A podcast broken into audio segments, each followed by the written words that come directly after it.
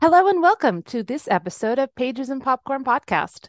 I'm your host, Kalia. And remember, this is the podcast where we talk about movies based on books as well as the original source material. I'm joined in each episode by one of my friends, co hosts, fellow book and movie nerds, and we're going to get into it the themes, the changes, and basically ask the question and try to answer which one, if either, is worth your time. Sometimes neither, sometimes both, depends on the subject.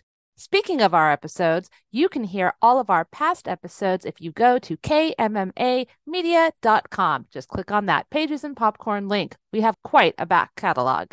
Two warnings before the show starts. Yes, we have an explicit content warning. I do sometimes curse. Also, we will be spoiling the endings of both book and movie. Some of these have been around for a while, some of them are more new, but we do want to be able to discuss all of the themes, and that includes plot points and that includes the endings. Okay, that's the end of the intro. Let's get into this episode of the Pages and Popcorn Podcast. It's Pages and Popcorn, it's Pages and Popcorn, it's Pages and popcorn, it's pages and popcorn. it's pages and popcorn. First we read the book, Yeah, yeah, then it's movie time. yeah, yeah, Now it's time to talk, yeah, yeah, and you know we're feeling fine, yeah, yeah. cause it's pages and popcorn, it's pages and popcorn.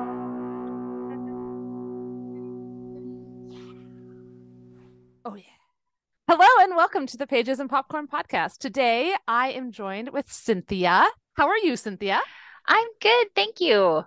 And Cynthia and I will be talking about a man called Uwe, also known as a man called Otto. So, a man called Uwe.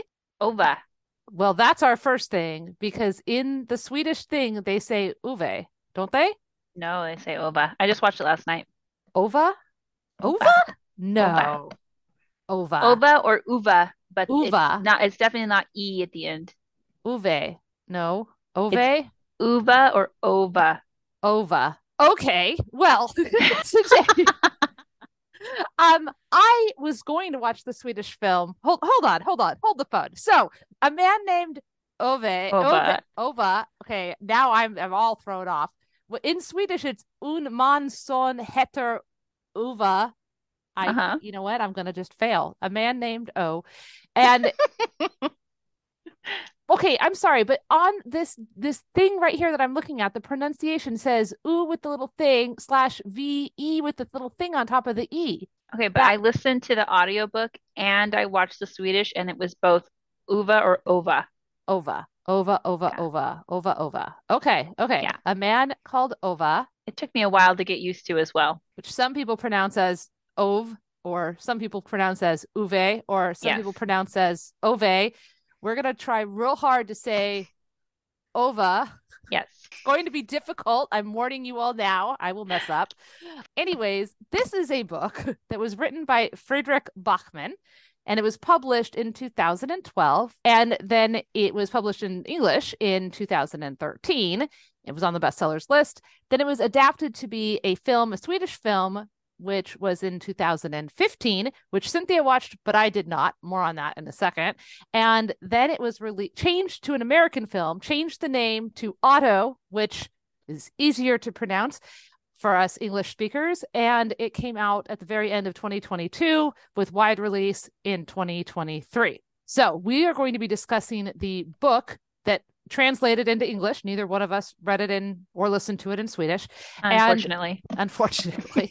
and then the Tom Hanks 2022 slash 2023 American film Otto. Cynthia, like I said, watched the other one. I meant to we- watch the other one, and then I thought, no, let's save that as us watch it and uh, make a supplemental episode about just the Swedish film. So she's nodding over there. So we'll see if we can do that, and then we'll kind of maybe plop that in at some point. It won't be a full episode with like a whole recap, but maybe we can just kind of like circle back and and talk about it a little bit. It's worth it. Yes, I mean everything that I read, and I read a lot about both films and the book, of course. I am disappointed that I ran out of time. Unfortunately, though, I've ran out of time. That that is literally what happened. I had to make some choices and that was not the choice I made. But anyways, like I said, we're going to talk about the book. So here is my recap of the book. It's a little long because there's a lot that happens in this book. Uh, but my recap for the American movie will be shorter because I'm basically going to say it's pretty much the same. And here is a list of differences. And then Cynthia and I will talk about what we thought about those changes and why we thought they made them, and then the themes of both and whether the themes were the same and what we can learn from them and like all that other stuff. So settle in, folks. Here is our book recap for the Swedish book, A Man Called Ova. You know the other thing Good job. she's is that I I know it's it's called a man called. Mhm. In my head, it's a man named. And I don't know why. I and I, I know. Okay, you did that too? Did you Yes. Okay. I think it's because colloquially we would say a man named and not a man called. Yeah, I think so. Anyway, so here is book recap of a man called Ova. I'm going to hesitate every time. The book tells us two stories in parallel. First, we have the present day where Ova is an old curmudgeon man who does daily inspections of his neighborhood. You know, people aren't putting the trash in the right place, people aren't parking in the right place. You got to have a permit. Rah, rah, rah, rah. He's generally grumpy. He's the sort to quibble about the right way, his way of doing things versus the wrong, new, different ways of doing things, you know, and he's always right. He's planning on killing himself because his wife Sonia has been dead for six months and he has just been forced to retire from his job. He doesn't like his neighbors. There's this overweight young man named Jimmy. Anders lives across the street and has a blonde girlfriend who's very tall and has an annoying little yappy dog. And Ova has named her the blonde weed, which is funny. He has an on again, off again friendship slash enemy sort of relationship with another neighbor named Rune, who's very, very old now and sick and is being taken care of by, by his wife, Anita. Their son, Christopher, has moved far away and never visits. The other timeline is the story of Ova before he becomes an old man. His mother died when he was eight. His father was the strong silent type with a very tight moral code, and he taught Ova what it meant to be a man and how to fix cars, especially the Saab, and that hard work is paramount. Together, they worked at the railroads, and we get lots of bits about how they were honest and respected, etc. But then his father dies on, on the railroads, and Ova must make his own way in the world at age 16. The white shirt bureaucracy is the evil antagonist in all of Ova's life, basically. And it starts off here. It kind of screws him over in terms of his job and his dad's job and compensation. But Ova soldiers on, except he can't actually be a soldier. He's got a medical condition. So he continues living one day to the next with nothing really to look forward to. It's a very bleak existence. He works for the railroads. Eventually, he works construction so he can learn how to build a house, and he builds a very nice house. And the house is on a line on a map. And while there's some white shirt bureaucracy nonsense, these men are trying to get him to sell, but he won't. He gets swindled by a white shirt wearing insurance con man. And so when his house burns down in a fire, maybe not an accidental fire, by the way, he's left with nothing. Also, about that fire, he has a choice and he ultimately lets his house burn down because he chooses to rescue his neighbor instead of fighting the fire because that is the kind of man that he is. Anyway, his life, as he would say, is colorless, etc., for years and years. And there he is. Then he meets Sonia. She is beautiful and lovely and has her own strong and silent type father who accepts Ova eventually over the bonding of cars and both Love loving Sonia. And Sonia is a reader and she's very close to being a manic pixie dream girl, but is slightly more subdued and uh, like the more saintly version. She teaches kids that society has given up on. She loves Ova despite him being really, really broody and very drab. She's all the color in his life. He loves her dearly. She gets pregnant after they've been married for a while, and then there's a bus crash. She loses the baby. She becomes paralyzed. In another example of how Ova keeps getting screwed over by the white shirted bureaucracies, the bus people won't take responsibility, then the hospital people are unkind, and then the city won't build ramps, and Sonia won't be able to get to her classroom, etc., etc. So Ova steps up and does all that he can for her. And of course, she stays lovely and beautiful and tragic, but happy and kind, etc. She was all the color in his life, and then she got cancer and died, and all the color in his life went away. So now he just wants to commit suicide in peace and go be with her. But, and here we are in the present day story, everything keeps getting in the way of his suicide plans. There are a bunch of times when he is this close to killing himself, but something always comes up. The first thing is the arrival of his new neighbors. Parvana is a pregnant Iranian woman, her husband, the lanky one, as Ova calls him, and their two young daughters. They barge into Ova's life and ask for help, bring him food, generally worm their ways into his heart. The kids are cute, the lanky one is very helpless, and Parvana gives him all of his shit right back and doesn't put up with his butterings. There are several adorable instances and interactions, and Ova starts to thaw towards everyone. Again, about the suicides. He's trying multiple times, including jumping in front of a train, but then he sees the young man driving the train and realizes he can't traumatize that young man for life by killing himself right in front of him. He also rescues another man who's fallen on the tracks and is an apathetic hero. And this bit of notoriety will come into play in a little bit. Anyway, the reader is thawing to Ova because we're getting the backstory, and Ova is thawing to everyone, including Rune, that frenemy, and he helps him out. And then Jimmy, the overweight young man, who it turns out that Ova and Rune had rescued from an abusive stepfather type figure years and years ago. Oh, and the neighborhood cat had also adopted Ova, or maybe he's adopted the cat, and you know, it's all very sweet. While all this is going on, more white shirted men from the dreaded bureaucracy are trying to get Rune out of his house. There's one dude in particular who seems to delight in not obeying Ova's signs about not driving in their area and parking without a permit, etc. As Ova thaws, he becomes more gently and grumbly open to the others. For example, Adrian is a 20 something who wants to fix a bite that Ova initially dismisses as being just a troublemaking youngster. However, he soon learns that Adrian wants to fix the bike for his girlfriend, and this kind of resonates because how Ova liked a girl and wanted to do stuff for her. The kid, by the way, is working multiple jobs, and of course, that Ova respects. So he decides to help the kid out. While visiting him at the restaurant where he works, Ova encounters Mursad, who is Adrian's coworker and is gay.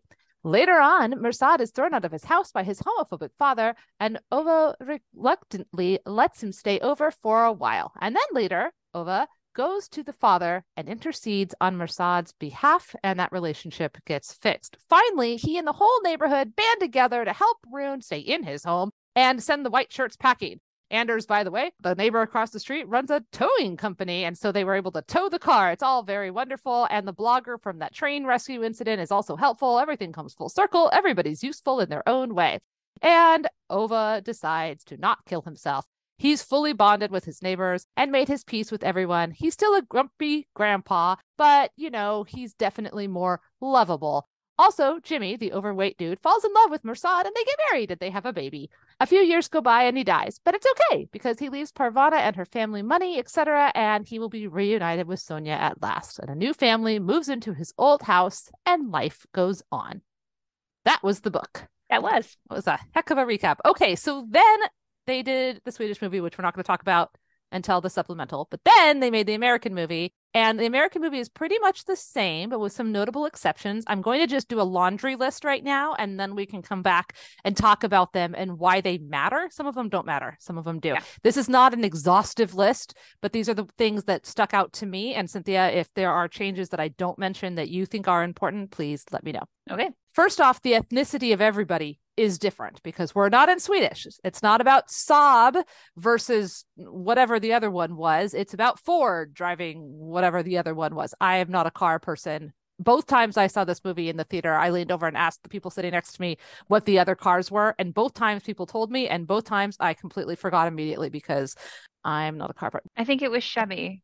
He was into 40, he was into Ford, and then the other, and Runa was into, or whatever Runa's American name was is oh, into Ruben.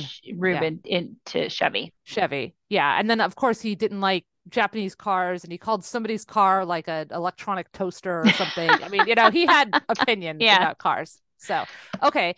Which okay, fine. Uh, and you get some of this changes being because, you know, it's an American movie.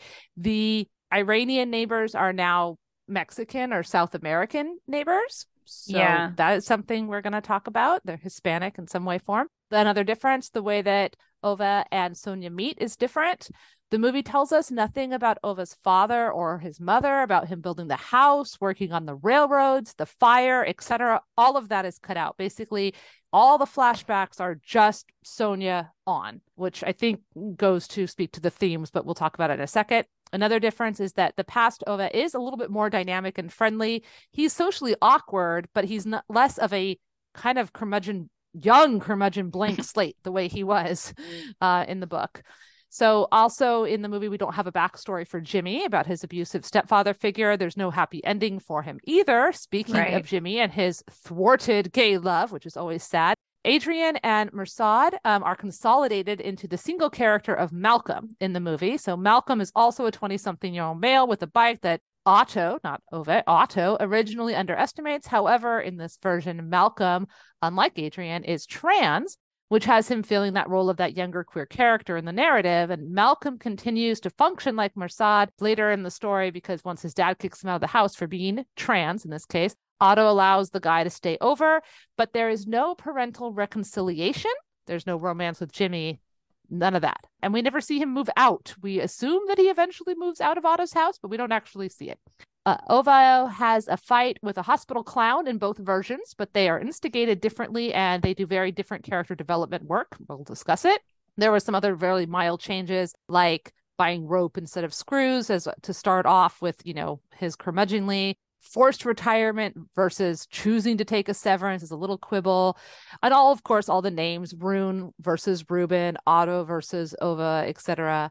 In the movie, the big bad is the evil real estate agents. And there's this whole subplot of them basically spying on the people in the neighborhood and very doing very underhanded things to get the people out of their homes. It's much less about a pattern of white shirted bureaucracy men screwing Ove over. So it is a different antagonist, but it takes away some of the classist aspects that the book had. The book had classist overtones and the movie did not. And also, every time in the movie where he attempts to commit suicide, that's where we get the flashbacks. Then they tell us the Sonia story. That's the only thing we get about his past. And she sort of appears to him a few times. Uh, like he kind of sees her vague shape. It sounds like she's talking to him. It's heavily applied, at least to me, that she's up in heaven conspiring to keep him alive and give him a decent life. And also, the flashbacks often have the older present day version of Otto briefly appear in their sequences, which blurs the lines a bit more to indicate how consumed Otto is by memories. In the book, I didn't mention this in my recap, but Ove has a moment where he's going to electrocute a dog. they took that out of the movie. We'll sure how more. how how serious he was about actually doing it. I thought it was more of an empty threat. I mean, okay, he he's like he's mad about this dog peeing on his paving stones, so he goes and he gets corrugated iron and he lays it out and he like puts a thing in it with so basically once the dog pees on it, it's gonna get electrocuted. He builds a whole That's thing. true. That's true. And then as he's sitting there being like, look what I built, he looks over and the cat, which in my opinion is basically Sonia, right. is like, mm, I don't know, man. And then he's like, fine, stupid cat. I guess I won't murder the dog. Yeah. And he takes the thing apart. So, uh, okay. yeah, Yeah. that's true. Yeah. Yeah. They took that whole bit out of the movie, which is good because I think it would have been it would have been difficult to translate. Yeah. The book was definitely darker in parts and funnier in other parts. Oh, and the reason why he doesn't let the train hit him is important. Those were different too. In Yeah. the book, it's very clear that he didn't want the train to hit him because he didn't want to traumatize another person. Right. He didn't want the family, the new family with the little girls to find his body, things like that. He was thinking about other people even as he was Yeah. thinking about his suicide.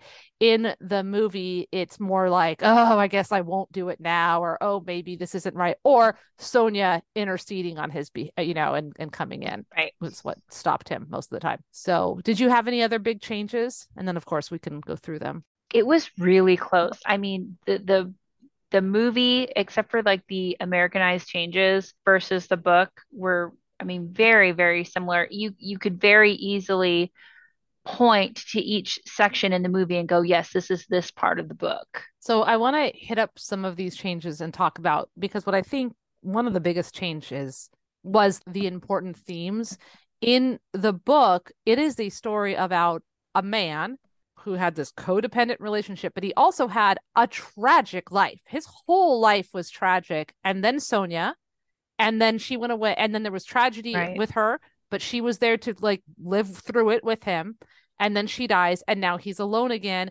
And he's constantly sees himself as being, if you're not careful, they're gonna get you. You know, like that kind of a thing. His whole Yeah. thing is that is to protect himself because the, the bureaucracy, cashiers, people, everybody's out to get Ovo. Ova. Ovo. Ova.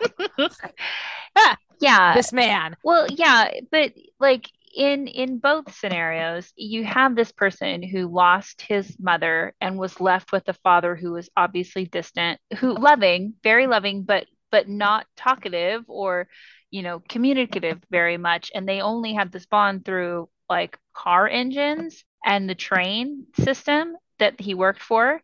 And so when the dad dies, he gets stunted. The way I read it is that he doesn't grow past those those life lessons that hi- the dad taught like the the kid. And Mhm. so he gets so stuck in that mentality of nope, this is right, this is what my dad told me is right, and this is what my dad told me is wrong, is that he's grumpy because he was never able to grow his own ideas outside of that. Yeah. And and it's a fascinating story and it's sad and it's dark and it's it's interesting.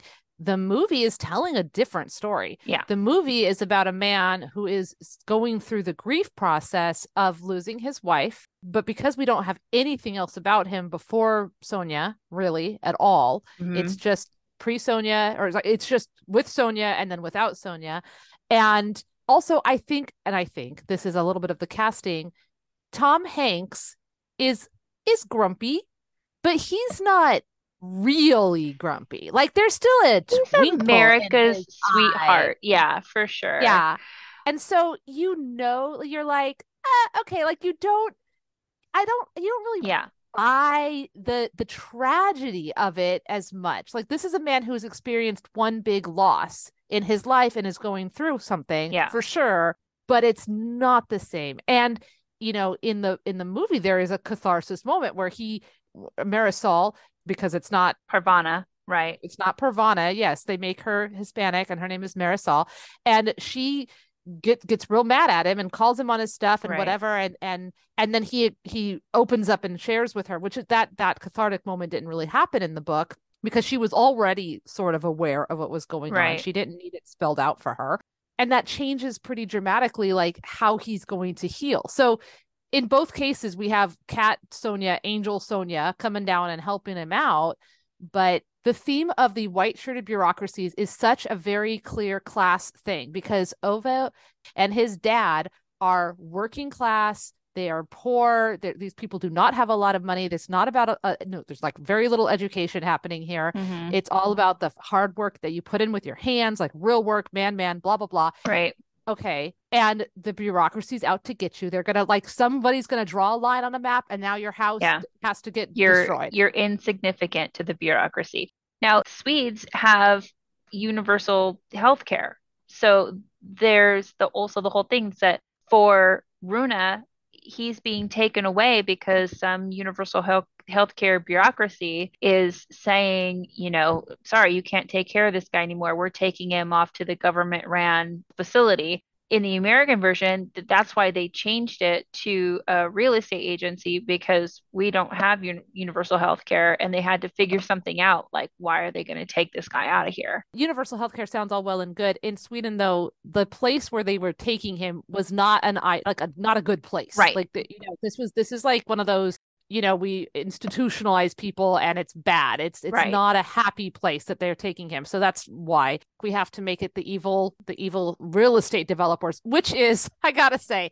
it's not i wouldn't go as far as to say lazy writing but it is lowest common Yeah. nobody likes real estate developers And the name, do you remember the name that they used? It was die america yeah.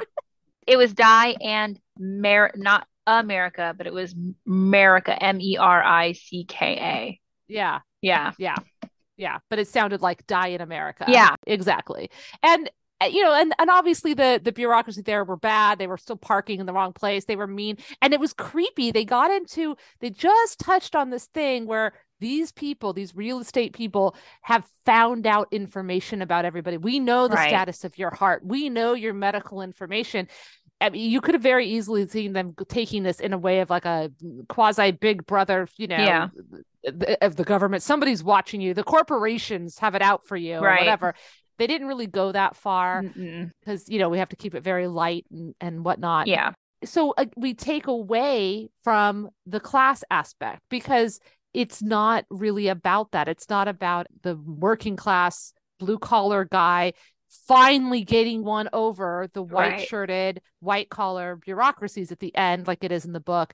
In the in the movie because we've taken that out it's definitely more about sonia cat helping otto you know connect with all his neighbors and teamwork making the dream work. They Well, came yeah, together you know which is great. It's great. But he was literally holding the cat on his lap while the climatic scene happened Right. you know It's so- a found, I mean, the whole book and movie is a found family trope. That's Mhm. like the whole thing. And so yes, the- you know, the climax is is the found family coming together and and overcoming the great obstacle, which, you know, is the white collar jerks. Yes.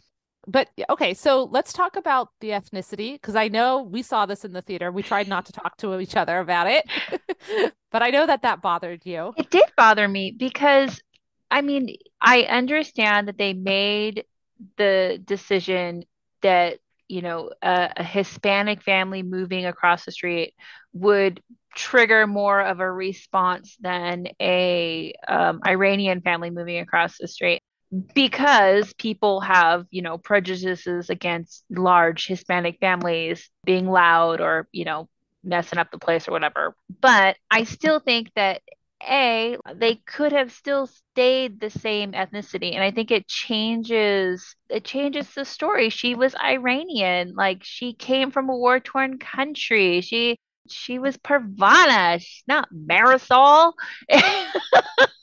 Which okay, so I I'm a, I'm a little conflicted. On the one hand, I think there's plenty of racism in the U.S. to go around for all ethnicities, Yeah. and they definitely could have left them as an Iranian family, and people still would have been like, "Rah, rah, rah," and like bought in or, or at least understood where he was. Like, you know what I mean? Like, we don't we're not racist. We don't think that Iranian families moving in our block is going to be a bad thing. But for a man like Otto, yes, it makes sense that he was like grumble, grumble, grumble, right? You know, But okay. I don't but he was grumpy because he was grumpy. He wasn't grumpy because they were Mexican or Iranian because despite him being a curmudgeon, he wasn't a racist. He wasn't transphobic or, you know, uh, Right. homophobic. He was really accepting. And I think that was because of Sonia. If he had been in a different crowd or found, you know, a different, lovely, colorful woman, that might not have been his viewpoint.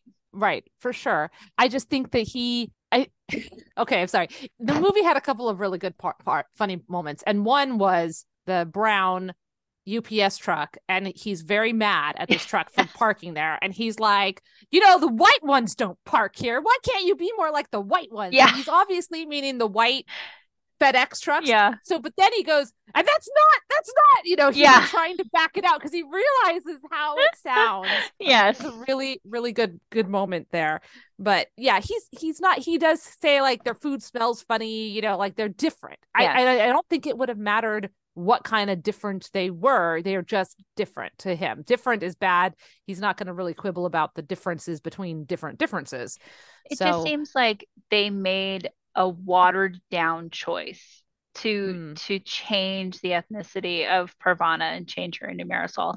And like I just yeah, the the choice of the actress that they chose, all of the casting choices were a little difficult for me, but her specifically just was it was not per, the Parvana that I had pictured in the book. what I found more interesting about the casting and the change of Parvana is that in the book, Parvana's Iranian, her husband is Swedish. Yes. In the movie, Marisol is South American, and they never say what Tommy is, but he has an accent and he very clearly has the look and flavor of a Hispanic man. Do you know what I mean? So, like, even though they don't say, it's kind of implied that this is not a mixed race marriage. Yeah. And I liked the fact that it was a mixed race marriage. I did too. Yeah. Yeah.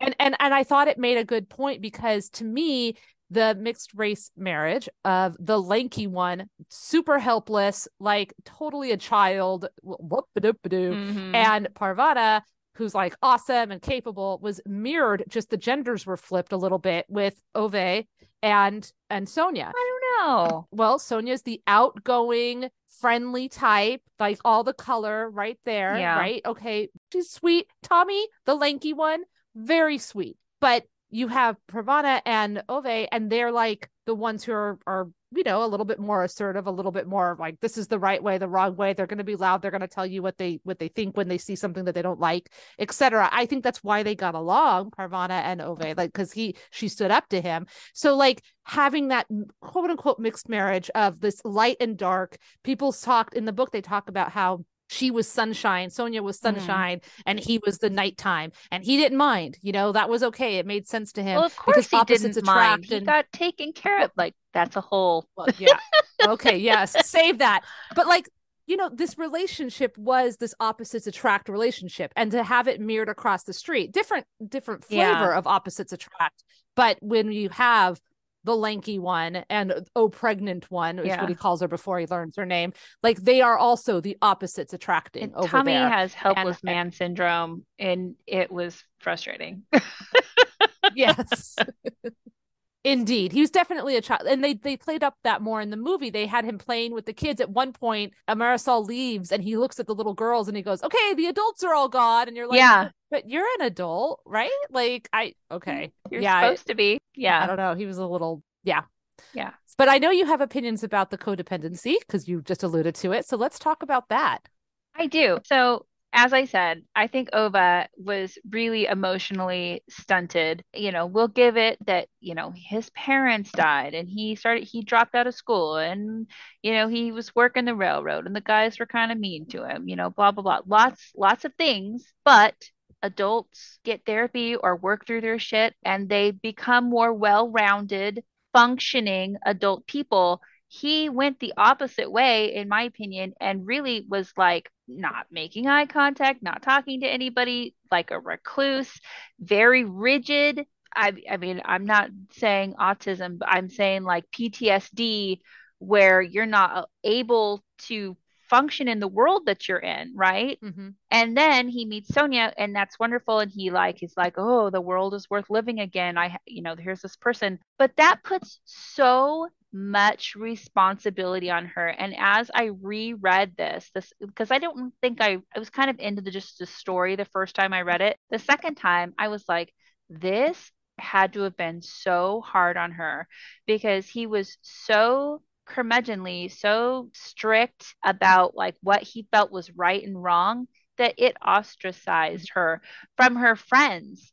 Like people were like, "How can you be with this guy?" And it would in in the book, it put a barrier between her and her friends. And the fight that he has with Rune ends up costing her her friendship with the neighbor, Rune's wife. You know, when they moved in together, they were like best friends. Mm-hmm. and then And then the women that- weren't allowed to stay friends when the men stopped being friends Exactly, because they would just fight and bicker, and it wasn't worth the stress of listening to their Mhm. husbands, you know, bitch and moan. Yeah. So they just didn't see each other as often. and basically she was his everything and the idea that one person fulfills every single need that you have is Yeah. it's just profoundly unfair to both of you and oh my goodness like i'm i'm so grateful both of us have partners who are supportive of the fact that we have other friends and other relationships that fulfill other needs and and but that's how it's supposed to be. You're supposed to have the friend that you go to who will always cheer you up and the friend you go to when you want to you know just vent and the friend you go to who's like let's drop everything and go to costco. And the friend that you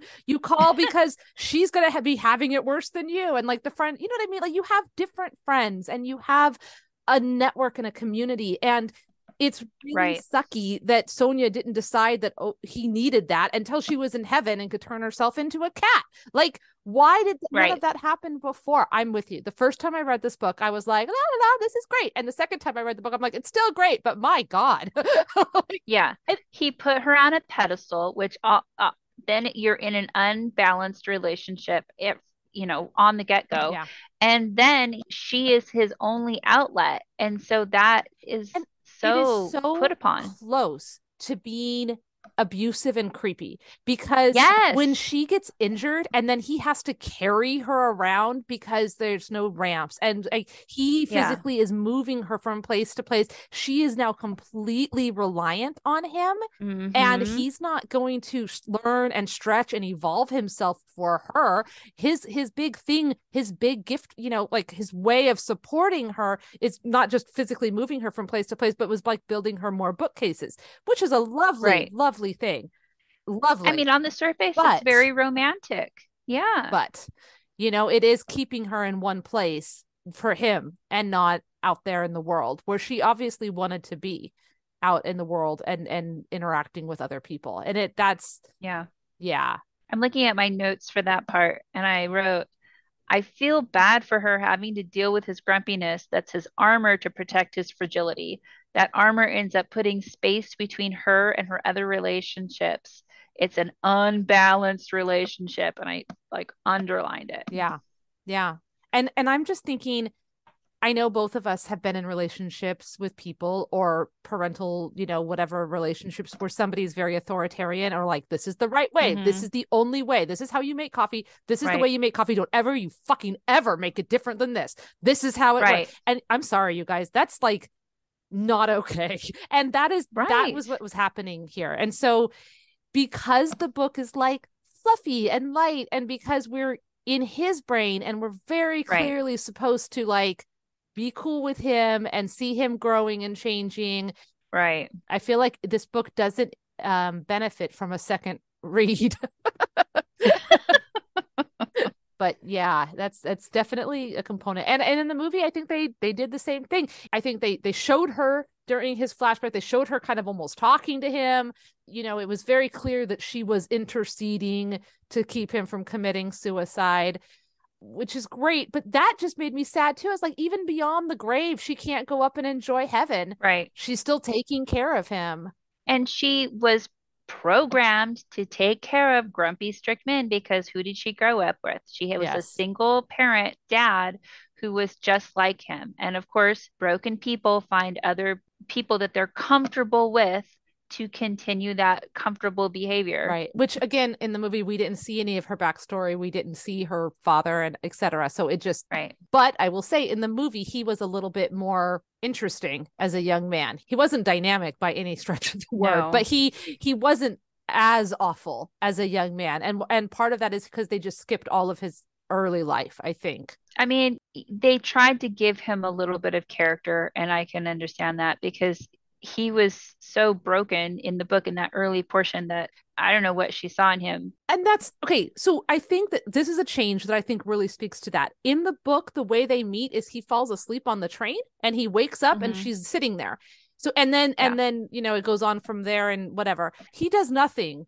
She just is like the universe just gives her to him. Right. in the movie he sees her across the train tracks. She drops a book. He runs down the one track comes up the other side picks up the book gets on the wrong train going the wrong direction Yeah. finds her, gives her back her book, starts a conversation, like sits himself down at, you know, like the whole Mhm. thing. So he is a lot more less reactive and more active in his own life in the movie, which I think makes him a more likable character from the get-go, actually. I don't think the character would have done that from the book. No, no, I don't think that Ove would have done that, but Otto definitely did. Yeah. And it, it- it's a fundamental change. Well, it makes a diff it, that makes a good question is Otto and Ove. I mean, it's the same story, but you could very clearly make a case that they're not the same person. Yeah. They're different. I'd agree. I'd agree. And and their their enemies are different, their reasonings are different, their motivations are different, their trauma is a little bit Mhm. different. Yeah. And again, going back to that other change we just spoke about earlier about the choosing to not commit suicide because it would traumatize the young man running the the train. That's that's a mm-hmm. big thing. That's a Yeah. yeah. And I don't think Ove, as a character, would have liked changes that they made in making Otto. Like, I don't think he well no. he probably wouldn't have liked any of it. where the fuck's Parvaneh? Where's my Saab? like the Saab thing was so like important to Ove's story. The fact that they changed the models to be more American just like I, I was offended on Ove's behalf. they don't have Saabs here? Of course they do.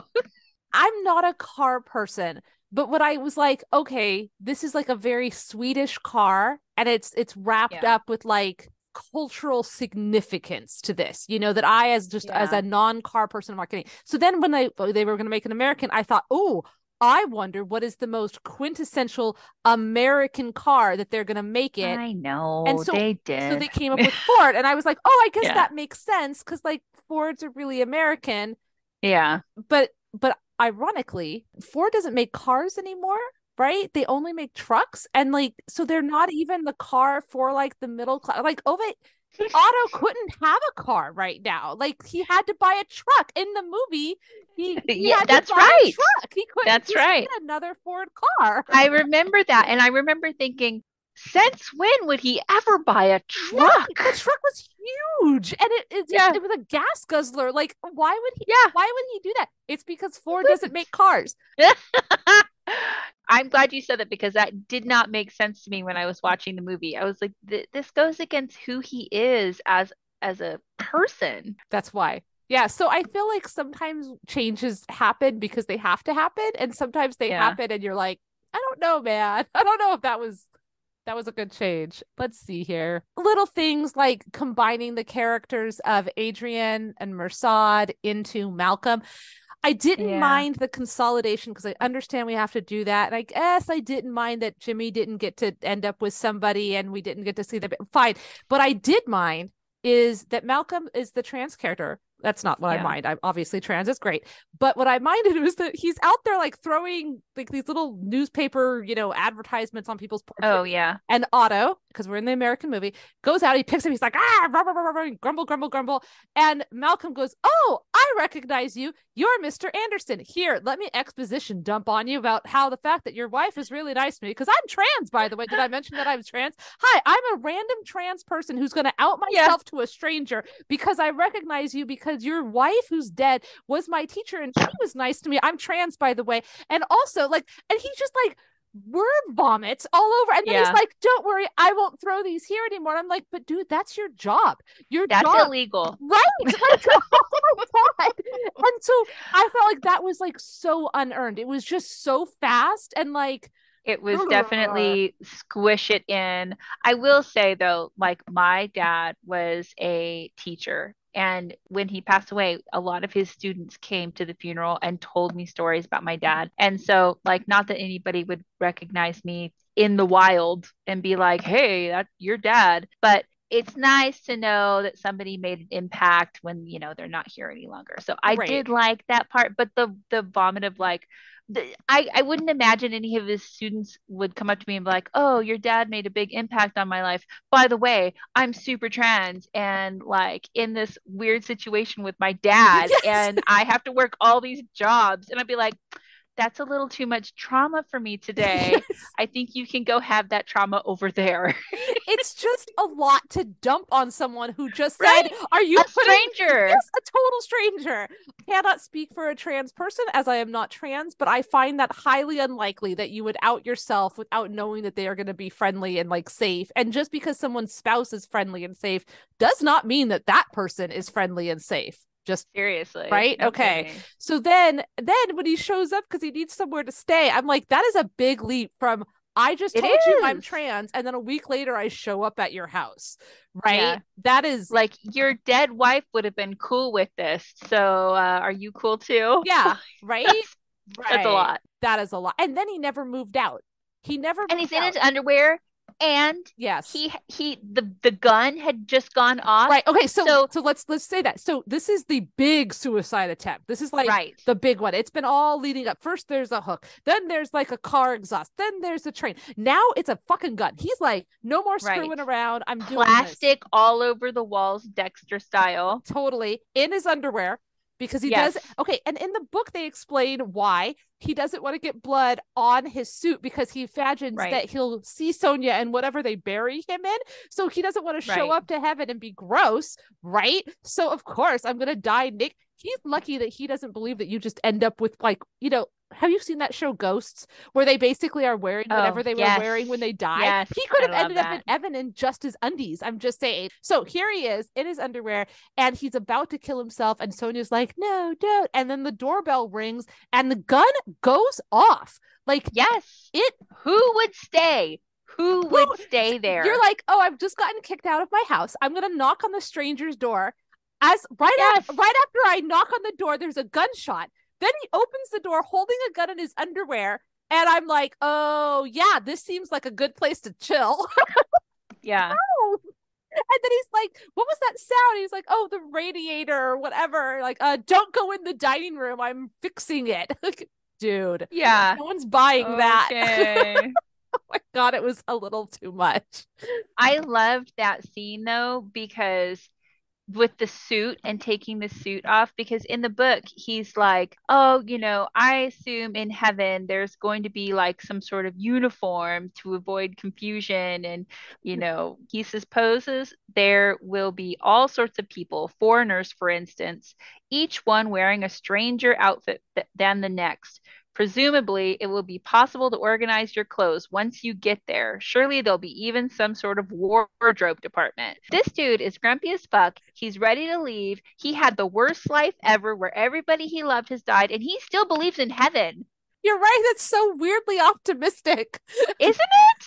It's so, yes, exactly. I was like, Is that just like the delusion of hope? Because because he would have to think that Sonja's a good person, so she's obviously going to end up in a good place. But why does he think he's going to end up in a good place? yeah, well, because he does everything right by the oh, book. oh, you're right. I'm so sorry. Yes, yes. Yes. And I and I might be super uninformed in this, but I thought like the majority of Swedish people are not Christian. I thought they were more agnostic as a people. So to have this person who has lost everything, everyone that he's cared about has died, and he just is like, Well, they've all gone to heaven. I'll get there eventually. They must be waiting for me. Well, That on- seems but like only Sonja. He doesn't talk about missing his dad or his that's mom true.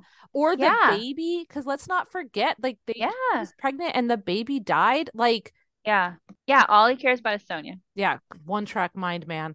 Yeah. another thing before we move off of uh, Adrian slash Mirsad slash Malcolm, I liked that in the book he went to talk to Mirsad's dad.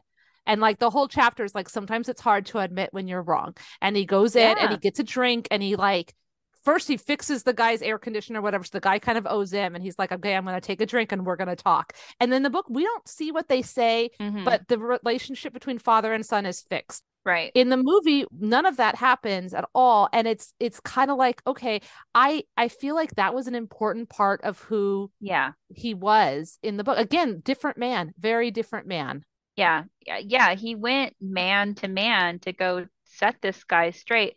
I mean, but it's kind of like he was a fixer. Mhm. He was fixing all the things, and this thing was broken, so he just went to fix it. yep well and also i i couldn't help but think like he lost his own child Yeah. and so like being able to go to this guy and be like dude you have a kid who's great Yeah. you don't stop loving them because they're gay that's Yeah. or you know trans in the in the case in the movie Oh, speaking of kids, we should talk about Rune's child. oh the non-existent child who moved away I mean, the thing that I saw about it was that they were pregnant at the same time. hmm Then she lost the baby, right? But Rune's was also a curmudgeony, grumpy dude, and his kid grew up and moved away and never came back. Yep. And the unsaid thing about that was, would Ove been a good parent? It's hard to tell because from the anecdote from like the guy next door, maybe it wouldn't have turned out so great. Yeah. I don't think that it, the book is asking us to say, well, maybe it's better that his baby died so he didn't have like another No, kid with a no, bad dad. no. But I do think that it's pointing out that you can have the best of intentions, Yeah. but generational trauma is generational trauma. And like you said, broken Right. people, etc. And that's not saying that all broken people can't ever evolve and change. No, definitely not saying that. But yeah, it is like because in both of them, by the end, he's a great grandpa Right. figure to those other little girls, right? You know, because you need people. And when he was able to release some of that armor that was holding him back from everybody, he was able to get close to someone. hmm and realize that people were caring for him in their own ways Yeah. from, you know, showing him love. him being able to open himself to Pravana and the kids, the Mhm. kids specifically, like that that's what gives him enough faith in the future to stop, you know, or at least putting bigger gaps between him trying to commit suicide. Yeah. You know, he's he's first interrupted by the suicide attempt because they, you know, the neighbors and the they they need help and he's Mr. Fix It, etc. But I feel like it really first chink in the armor when he ended up in the hospital because uh Pravana slash Marisol's Linky one Tommy husband person fell off the ladder. He's in the hospital. Right. So now Otto Ove Is sitting in the waiting room with the children, right? And there's this big interaction with the clown. In both I would have also punched the clown in the face. I'm just Okay. in in both of them, there's a fight with the clown. Okay. Yeah. But there's a difference in the reasoning. And I actually, this is one of the changes that I liked in the movie.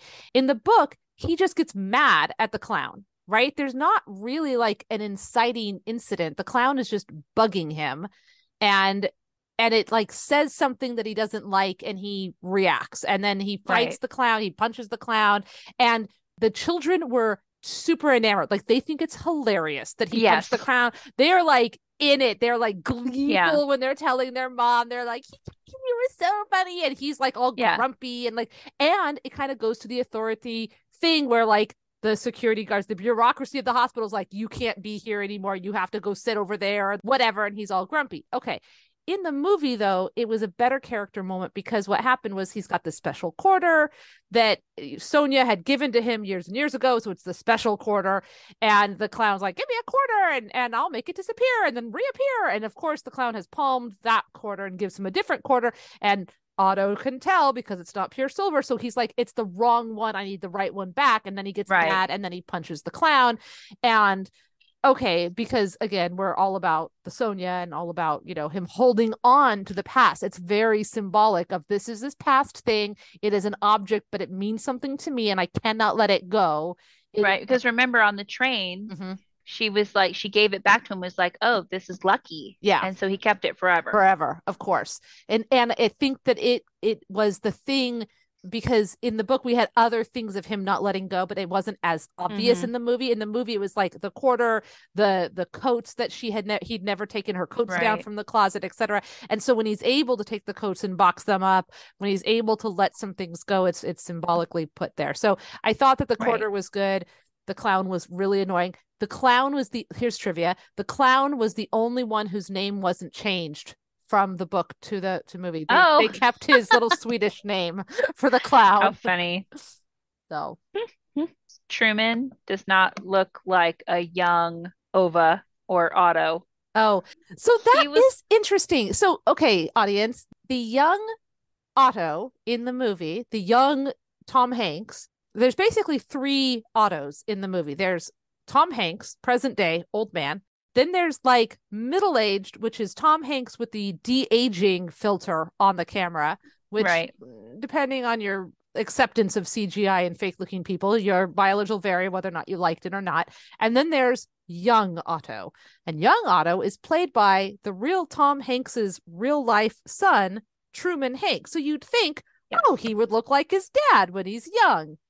But no. So Otto is supposed to be working a blue collar job. He's supposed to be like working with his body all the time. He's fit, he's buff. Like this is he is a physical working person. But then they cast Truman. I understand they did it because they wanted someone who looked like Tom Hanks, and Truman is not an actor. They just popped him in there, but he's pudgy. Like he's soft. He's not someone who like is working a physical labor intensive job every day. So it's interesting because they took all of that out. And I think that I don't know what the decision, which direction it went. I don't know if they were like, we've already decided to take out the whole thing about the railroads and working construction and all of that stuff. So this casting makes sense. Or they cast Truman and then they're like, oh, we better not also have him pretend like he's been working really hard and he's super buff because obviously he's not. I don't know which direction it went, but I'm with you. It doesn't look right No. And also like the fact that he was very fit like muscles Yeah. like stone. I kind of get why Sonja sat down next to this sleeping hunky guy on the train and was like, "Let's see what happens when he wakes up." You know, Right. Like, but Yeah. it it's a very different vibe when he is Truman, who is a fine-looking young man, but he's I would say he's a little soft around the edges, Yeah, he's not fat. Like No. I'm not, and I'm not fat shaming, but he's soft. soft. Yeah. So yeah, I'm with you. I that casting, I think most of the casting was like very close, but not quite.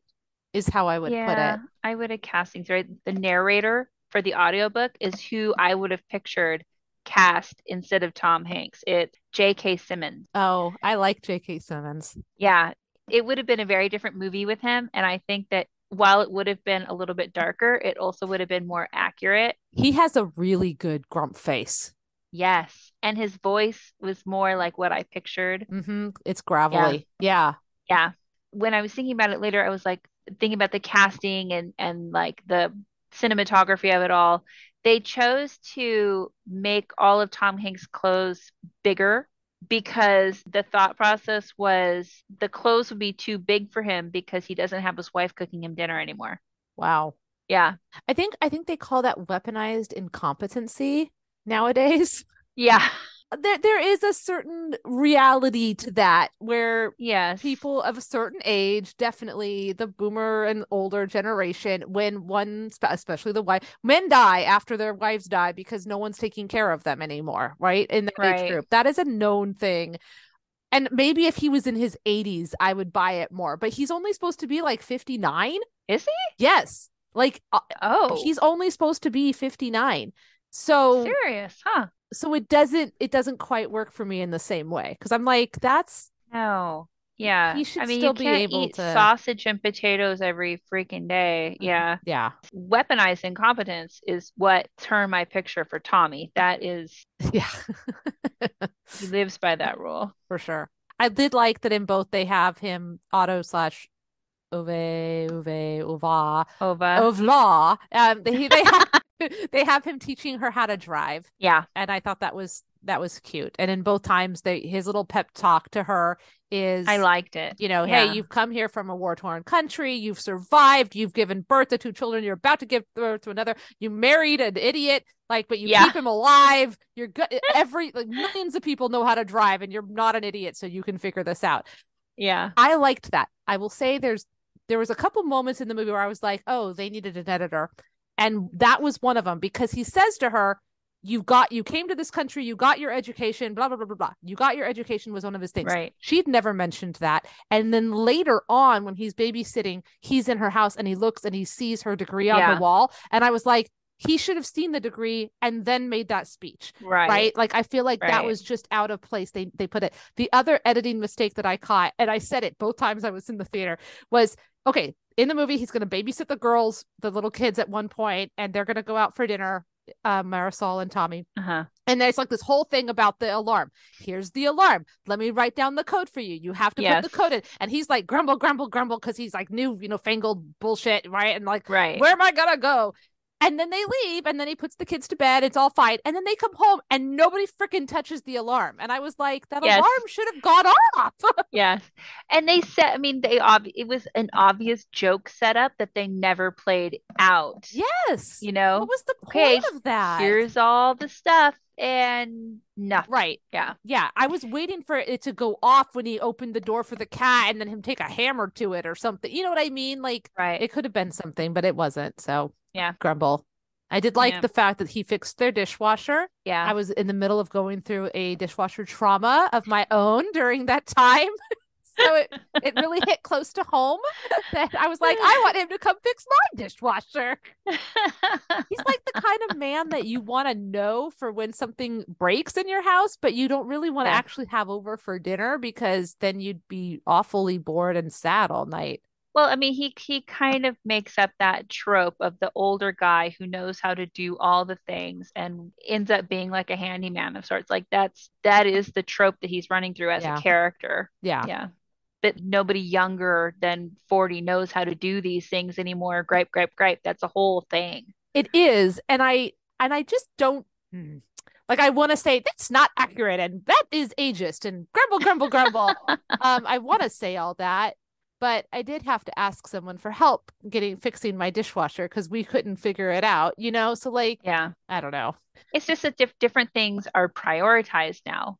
So the the idea that we should know all these things when they're not being taught anymore, Yeah. you know, and Ove on the opposite end doesn't know a laptop from a tablet, you know, when he goes through that whole first thing where he's like, I just want the computer to work, you know, give me the best computer. And he's like, what what do you want? Like which one? And he's like, I don't know, you know. So he also had deficits. It was just It's interesting to me because the very first chapter of this book, also the the chapter titles of this book tell you yeah. that that it's silly. They're very goofy titles and they all have little illustrations.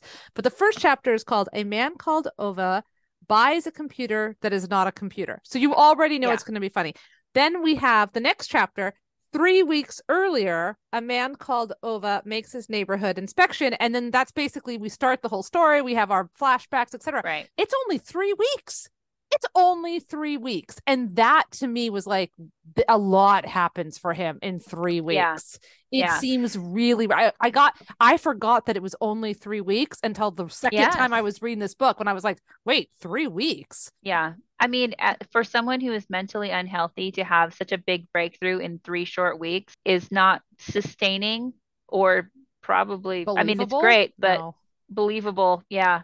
Yeah, I don't, I, mm, yeah. And Sonja had been dead for six months. So she waited Yeah. six months to help him and then helped him all at once in one month.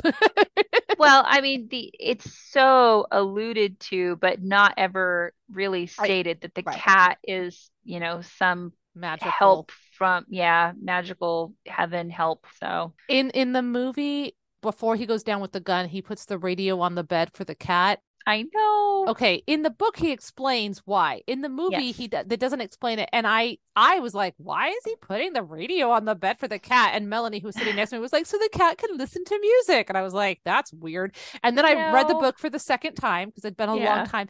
And the real reason is he was like the cat's asleep. I'm going to go downstairs and kill myself the big explosion will probably wake the cat up and then it will be scared because it will have heard this big sound. So I don't want it to be scared. So I'll put the music on so that it won't so the cat won't hear the gu- so the cat won't hear Yeah. the gun. Forget my neighbors that Or are all if he hear hears it, if the cat mm-hmm. hears it, it'll think it's the radio and not and not worry. downstairs. Yes, Yeah. exactly. So I was like, oh, okay. Yeah. Wow. Anyway, la la. so let's talk about I mean, we've been talking about the book versus the film, but I again I think that one of the big differences is like you said, there's kind of two different stories, two different men. hmm The book is written in an almost silly way with the chapter titles are very silly. Yes, because otherwise it would have been romanticizing suicide. It had to have a lighter side to it. And also, he's a total asshat at the beginning. yeah. But because we had that beginning first chapter that was goofy about him trying to buy, you know, a laptop, Yeah. and because of the chapter titles, we kind of know Right. that it's gonna be okay. Yeah. It's okay to invest in this because he's going to change. Yeah. He's going to change because other and you have to have that buy-in because he is real bad. He Mhm. is not great at the beginning. The tone of the book is very light and fluffy. The movie tried for that tone. I don't think it really captured the same feeling because it didn't have the narrator being this third person being a man called Ove does this, a man called Ove does this, you know. Mhm. I did read an interesting review from Kirkus, and I don't always like Kirkus, but this is a good quote. It said the backstory ca- uh, chapters have a simple, fable like quality, while the current day chapters are episodic and at times hysterically funny. In both instances, their narration can veer towards preachy or overly pat, but with the wry descriptions, excellent pacing, and the juxtaposition of Ove's attitude with his deeds, and plenty of punch to balance out any pathos. It's all good Yeah. For me the best part of the film is when he answers the phone and it's a person it's a robot rotocall and he yells robot robot robot and hangs up the phone Yeah. i was like i feel you Uh, another thing that i read said that the main difference was uh between being nice and being kind being a grump but having Mm. a heart is different. And I'm not. I think that's a little too simplistic. But I, I like the differentiation between nice and kind. Kind means like nice is just doing a thing, and kind is doing a thing because it'll make someone better, like it better for somebody else. I think Yeah. so. He wasn't very nice, but he was kind. Yeah, I hear that. Yeah, he always did the morally correct thing, even if he was bitching about it the whole time Right. We didn't want to romanticize suicide. And so the suicides are very morbidly comedic with their setups. You know, he gets ready and in the book, then something ridiculous would happen and he'd have to go fix a thing or straighten it out. And he never Right. talks about his thoughts to anybody except that Parvaneh. Parvaneh kind of knows and and like comes up with ways to distract him. In the movie though, it's not ridiculous things always. What is stopping him is clearly Sonja interceding on, you know, on the behalf of putting things in his way. And so that Right. definitely changes. My question was, how did Parvaneh know? And the it, because she never saw anything except for how he was reacting, but how he reacted was how he reacted to everything. I think the conclusion I came up to is that maybe because she was from Iran and things were bad there, maybe she saw other men who were cantankerous and upset and had PTSD and were upset and and she saw them commit suicide. Maybe she saw the same things in Ove. But I I mean, I'm drawing my own conclusions there. I okay, so there's two things. One, I think she clued in with the car. Yeah, And that's then true. I think she saw that and then she kind of knew to keep her her, you know, her antenna went up. The other thing is in the book she says my father died, you know, Uh-huh. and so we don't know how he died. Yeah. and but she definitely bonds to him in a in a in a very Yeah. specific way. In the movie, they make it very clear, like her daughters are calling him abuelo, like grandpa, like Yeah. real fast, real Yeah. fast. But in the in the book, you know, they definitely connect, and I I think that she was looking for that father figure, and I think I don't know what well how he died, but I think that that was present in her mind. Is, Yeah. is- Well, in the book it was fast too because, you know, 3 weeks. yeah, apparently Kids imprint on people real fast like that though. They do. That is true. And oh, and then we did not stay for the entire credits in either of the times I went to see this movie, but during the end cards at the very end, they had the suicide hotline, apparently. Oh, at the very, very end. Nobody stays for the very, very end unless it's a Marvel movie. I know, which I thought was interesting. That I saw that online that that was a thing, and I was like, well, okay. But I, I mean, but I do, but I do kind of wonder about having this this suicide thing and treating it uh, kind of lightly. If if you look at it in the book, he can't commit suicide because ridiculous things keep happening. Hijinks. Right. That makes me real upset as somebody who's lost a person to suicide. Like, why didn't something funny happen for my friend? Do you know what I mean? Like, Yeah. that's fucked up. That's not fair. Or if you buy it the way it is in the movie, somebody loves you for and, and in heaven, and they're they're helping you out, and that also makes me bad because that's not. Again, I can't think about it too much because you just kind of have to buy into the premise and not and not think about it. I think they did a good job. Like, yeah, the whole intervention thing that's implied is not great, but they needed to show Ove that there was hope for the future. And so, like, and that there was some sort of life outside of his grief. And so, by having these interruptions, it was like, hey, hey, there's still something to do. It gave him a chance to want to move forward to because he was the only person that could do this thing correctly. So he had to stay around to do it. Doesn't that like though then imply that people who like are successful with their suicides just don't feel like they matter? You know, like and if somebody came along at that moment and said, "Hey, I need you to fix my plumbing," that then like they would have been okay. Like I don't buy that. I feel like, you know, suicide is so much more complicated. Like for Ove, yeah, he needed to be needed. He was in this Right. codependent relationship and now he didn't have anything to do. He and in the book he gets fired and it's the next day. He decides the very next day I'm going to commit suicide and then he's like going to do it that day. Like there's Yeah. not a lot of thought put in here. I think that it was a message more to the viewer than to Ove himself. It's saying, it look at this situation. If you're thinking about committing suicide, know that somebody is going to need you. There is life beyond this grief that you're feeling right now. I guess I that's a very important thing. I don't feel like that was really conveyed in either book or movie. I, I think it was more so in the movie, but I didn't get that message in the book. It was more like open yourself up to love and you will also get love. I think that's the whole point. The whole point of the book and the movie is there's such thing as found family. The relationships we form are what make up our lives and that there's always a next chapter. So don't close your book too early. Like let your let your story finish out. I I get that that was what it was going for and I and I definitely parts of that make a lot of sense for the book and and the movie. The the found family and you're important and all of that. But I just some aspect of the suicide component. I guess it's because we we didn't get the cathartic moment in the book. He never had a moment where he's like, "You know what?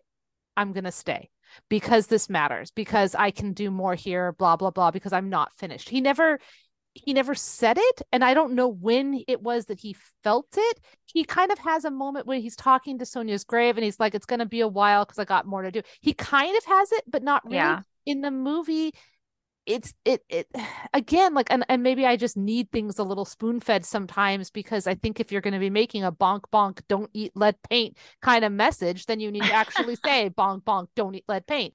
To me it it it wanted to do all of those things that you just said and i just don't know if it actually did all of those things or if we're saying we know what you're trying to do and we like that so we're going to accept that that you did it Yeah, I'm just not sure that he would have had a conscious thought that was like, yeah, things are better, I'm going to stay.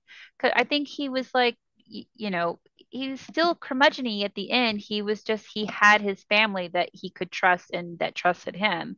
So I'm not sure that there would have been a moment for him where he was like, yeah, I'm not going to commit suicide. It was just like, yeah, I've got shit to do, so I'm going to do it later. And then later never came because, you know, his heart gave out. His heart that was too big. His heart that was too big. So that's kind of like suicide is still on my to-do list, but it's just further down. I see, I just I don't like I don't like but that's me. I Yeah. guess I just don't I don't I just it. don't know that he would have ever had that moment where he was like, nope, I'm going to play out the rest of my days. Yeah. It just became not something that he was ready to do. I I guess. I There was too much Sure. living to do. There's too much living to do. Okay, I've got a little I got a little uh trivia here. Fredrik Backman got the inspiration for the book after reading an article about a man named Ove who had a fit while buying tickets at an art museum. So he instantly Backman instantly related to this man as he claims to be not great at talking to people and he started writing blog posts under the heading I am a man called Ove where he wrote about his pet peeves and annoyances and mm-hmm. eventually he realized that this writing had potential to be the creation of an interesting fictional character. I mean, we're all kind of like that, right? I I mean, can you imagine being this man and like having a bad day and like being grumpy and then finding out that somebody is writing blog posts pretending to be like a fictionalized version of you and no kidding. ranting about all the things in their life that makes them mad. Like, wow. Yeah. Okay. But I definitely get mad at, at drivers. I definitely have like side eye for people that, you know, drive a Hyundai. Uh, Oh, really? Interesting. you know, there are definitely things where I'm like, man, I can definitely be grouchy and curmudgeony about about stuff too, but not due to like relationship stunting. So the film got mixed reviews from critics, which is interesting, but the real people audiences tend to give it A's. So one of those t- cases where the critics maybe expect more and and also the Swedish film, not to get too much into the Swedish film, but it won a bunch of awards and like was nominated. It was like real so I think maybe the critics That's that's how Anita and Tom actually saw the movie because it was an Oscar nominee Mhm. and so they got it in their envelope, you know, to check of nominees that they needed to watch and check out and they loved it and Mm-hmm. Yeah. like bought the rights to it. Oh, did you speaking of Mhm. fun tidbits, did you know that um Anita had a she's a songwriter too on top of being the producer for that film, but she wrote a song for the film. Oh, no, I did Yeah, not. Is it the it's song they play mul multiple times? Or- Yes. Ah, okay. I wondered about that song. And that's Tom Hanks's wife. Yes. So it's a family movie all around. ah, oh Yay. sweet. Yay. I don't like Tom Hanks. I had to say it at least once during this podcast. He looks like he's walked into a room that has a wet fart, and I can't get over his face. I'm sorry. I know he's a nice guy and the nicest guy in Hollywood, and I get that. I've watched the interviews. He seems like a real nice guy, but his face just leaves me feeling underwhelmed. the end. The end. okay. Um, Cynthia, Yes. was this book worth your time? Was this movie worth your time? Yes, if you like found family tropes, if you like the grumpy sunshine trope, if you like fiction, it's a good book. I I liked it. I read it twice and enjoyed it both times. I will say, if you loved the book, you will like the movie. Yes. And if you liked the movie, you will probably love the book. So The book is better. the book is definitely better. It is it is just better. But that doesn't Yeah. make the movie bad. It just makes it not as No. good. And I like to compare it to like even not great pizza is still pizza. Amen. So I think, and I should take my own advice, is sometimes just read it for the fun of reading it and not think about it too much. Because if I think about it too much, I get real mad about the Sonja stuff and again the suicide stuff. Like, but Yeah. that's not the point. I get it. It's not the point, and I'm bringing my own baggage. So the book set out to do a thing about found family and open your heart and people Right. need you and you know you never know maybe the the grumpy guy in the store you know in line in front of you who's counting out his change and being a complete dillweed had a sad life and we should cut him some slack right like maybe Ugh. that's the real lesson here I guess. maybe we should ask him to uh, rotate our tires and then he'll have something good to do with his time and he'll be Because less grumpy. I know it's final thoughts and I shouldn't be adding any more right here, but also like you can't people can't be an asshole and then just be like, well, I had a really hard childhood and and expect that to be okay because at some point you have to say I'm an adult and I can make better choices. yes End that trauma and do something better with your life. People can't just make excuses for you all the time because, you know, you something bad happened. evolve and change evolve and change yes Screw the guy in front of you in line. Tell him hurry up.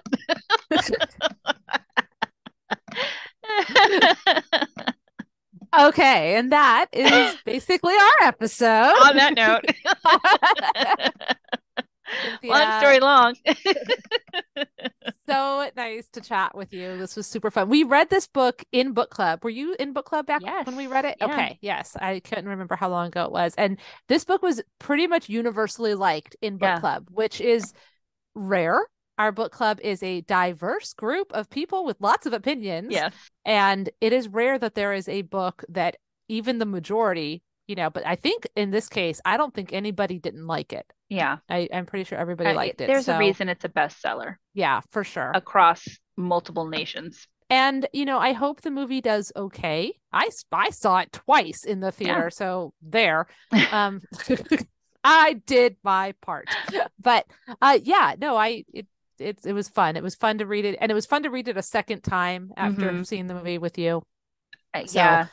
I usually don't read books again very often, but I'm finding that I really get different insight in it when I'm able to read it with a more critical eye. So I was glad to be able to do it. Yeah, no, I'm excited too. I was really glad that you were able to do this with me. And if you would like to send us your thoughts about either of these books, you can email us at pages and popcorn podcast at gmail.com. As you know, all of our older episodes of Pages and Popcorn Podcast can be found at kmmamedia.com. Just click on the Pages and Popcorn link.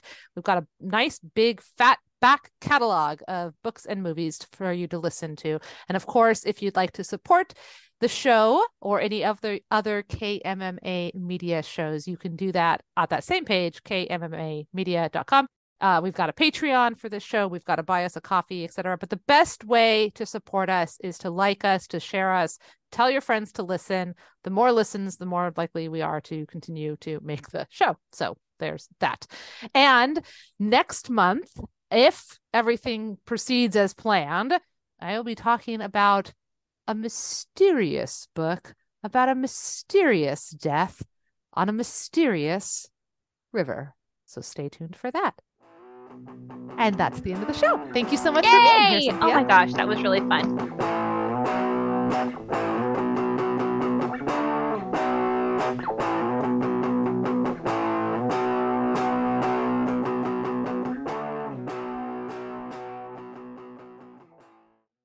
Hello. Okay. Hello. Well, you look nice. Okay. You say that because the camera is not telling you the truth. I have hot hair, but it's hidden because I have a headset on. And I'm wearing just a black tank top because it was hot. And then I'm just wearing a sweater because it's cold in my house. And I have lipstick on because I always have lipstick on. So I look nice, but not actually nice. Just Zoom nice. Although I, Okay. I am wearing cute shoes. Oh, those are very cute shoes. I'll give you that. I was very cute earlier with my little gray button up blouse situation. And then I went to get my drink and I put the straw into my soda so I can drink it carefully around this microphone.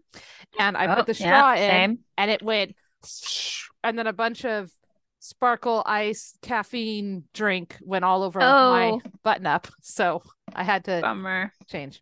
Anyways, this is the quality content people tune in for. The short answer would have been thank you. Oh yeah, you're right. I, you know what? Let's try that again. Hi, Cynthia. Hi, you look so nice Oh, thank you. You look great too. in my pajamas. Oh. Uh, the short answer would have been thank you. Thank you. you know I love you. I think you look beautiful all the time. Aw, so sweet.